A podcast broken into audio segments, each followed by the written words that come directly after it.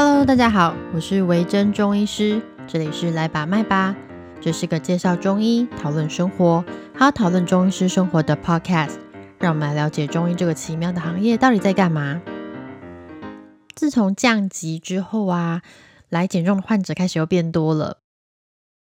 那我们在做减重的时候，其实我一直以来都习惯去了解每个患者在家里到底吃什么。你知道减重这种事情就是这样。七分是靠饮食，三分是靠运动。运动当然对大家有非常非常多的好处，然后对身体也非常好。但如果你只是想要减重哦，想看体重这样直直的往下掉，其实光靠饮食控制就能够有很大的成效。所以我们在看减重门诊的时候，通常都会一个一个就问说：呃，今天吃了什么啊？昨天吃了什么啊？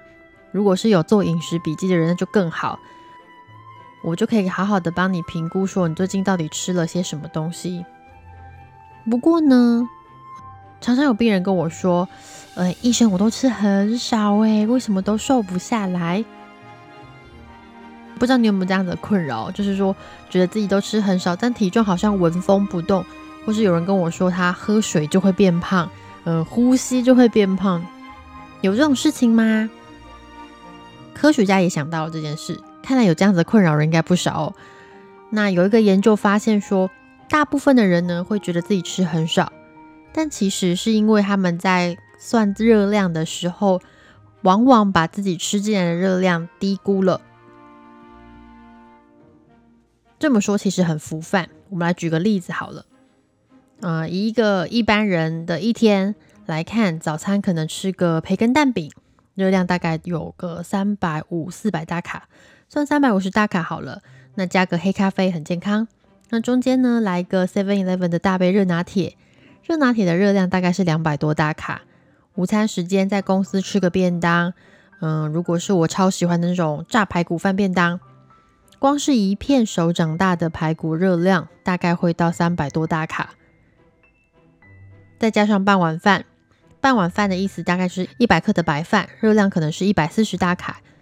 这样还不算其他配菜哦，其实你的午餐便当大概就已经四百五十大卡。下午茶，然后或者是手摇杯饮料。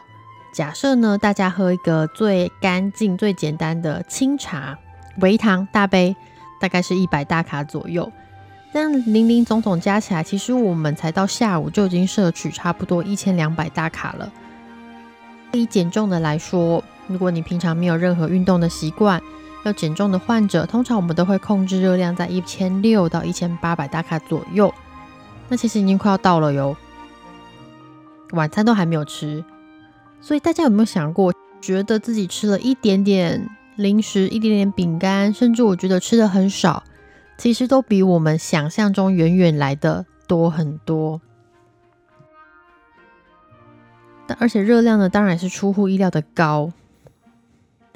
像我常常喜欢举给患者的例子就是水饺，因为吃水饺超方便的嘛。一颗水饺热量可能就将近七十大卡。假设你今天吃的是八方云集的煎饺好了，煎饺一颗就是七十大卡，那你会吃几颗？你可以自己去估算一下。吃煎饺的时候要加酱料，酱料的热量其实也是不低哦。我们刚刚前面说了嘛，科学家去做过研究，他们去看看你到底会呃低估自己的热量。低估到怎么样的程度哦？科学家们发现呢，一群人他们吃了可能有三点六公斤左右的食物，但是他们隔天再去回想自己吃进来的食物时，大概只会记得三公斤左右的量。他们还做了个排行榜，最容易被错过就是淀粉。你总是觉得自己淀粉吃的很少，但其实不然。第二名呢就是坚果，小小的一把坚果其实包含了超多热量。第三呢，就是油脂。当然，你在吃外食的时候，你很难去估算油脂的量，因为它们就会常常藏在食物里面，这个部分也很难去记录。最后一个其实就是酱料，好吃的酱料基本上都会有糖、有油脂，还有一些其他的加工物，这个热量也是还蛮惊人的。当你觉得自己吃的很少，却怎么也瘦不下来的时候，通常都不是这么一回事哦。那到底该怎么办？我会建议你可以试着做一个饮食笔记。大家听到饮食笔记就昏倒，就说啊，那个真的很麻烦，又要记好多东西。不是说真的要随身带个食物秤什么去称重量，而是用最简单、你最可以接受的方式来记录你吃进去的食物以及它的种类跟它的量。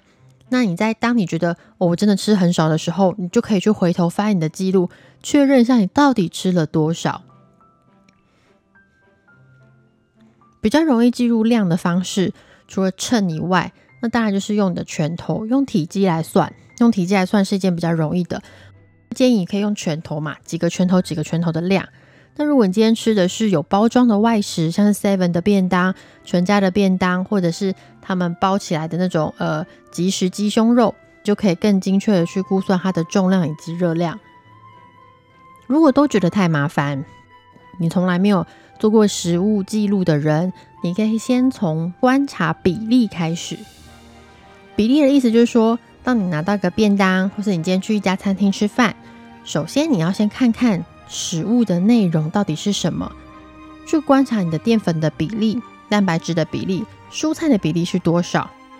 我们一个排骨便当来说好了，饭可能就占了排骨便当的一半，盒子的一半左右，也就是这个便当有二分之一其实都是淀粉。那接下来的蔬菜的部分可能占个两三格，甚至只有两格或是一格。那接下来就是那个巴掌大的排骨，这样子的便当，它的问题在于淀粉的量过高，蔬菜的量过少，排骨的部分就是过度加工。比较理想的便当内容啊，大概是你的淀粉的量会占整个便当的四分之一，蔬菜可以到二分之一，甚至再更多，剩下的分给蛋白质。而蛋白质最好的就是圆形的食物，比如说像香肠啊、贡丸啊、排骨啊这种。果粉炸的东西虽然很好吃，但其实在加工的过程中也会给它增加不少热量以及不好的物质在里面。尽量选择单纯的东西，像是牛肉啊、鸡胸肉啊、鱼肉啊等等，不要过度烹调的食物。另外一个小重点就是，水果不要吃太多。我知道健康五蔬果非常重要，但对于饮食控制的人来说，水果里面含的糖量其实太高了。台湾的水果实在太好吃了，每一种东西都太甜了。如果你在三餐之内有正常的吃蔬菜，而且蔬菜的量吃的够多，其实不需要再额外补充任何水果，请把水果当成一种甜点来看待就好。剩下的一些细节大家都应该很明白啦，就是刚刚说的，不要吃过度加工的食物，水分要喝得够充足。那如果可以的话，选择健康的点心，而不要选择太多糖的食物。比如说饼干啊、糖果啊、蛋糕这种非常精致的淀粉，对你来说呢，都不是个好选择哦。另外就是有酱汁的东西要特别小心，酱汁的热量会远远高估于你所想象的程度。所以呢，当你觉得你吃的嗯已经很少了，为什么我都还瘦不下来的时候，我建议你可以做个饮食的日记，这样我们就可以更精确的去看出你到底吃了什么东西。以及你吃的种类，魔鬼常常就藏在这些细节里面。当你更诚实的面对自己的时候，我们才能揪出问题在哪里。那篇研究还有个很有趣的地方，科学家们呢发现，体重过重的人，或是他们认为自己代谢很差的那一群人，往往会比正常的人来的更加低估他们的热量。也就是说，他觉得胖是因为代谢不好所造成的。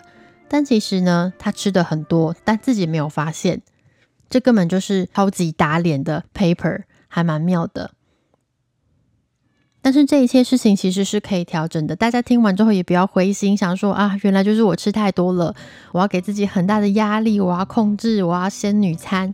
其实不是的，我们不是为了这样的结论而做出这样子的研究，希望大家可以更了解自己饮食的状态，以及更清楚你吃的东西是什么。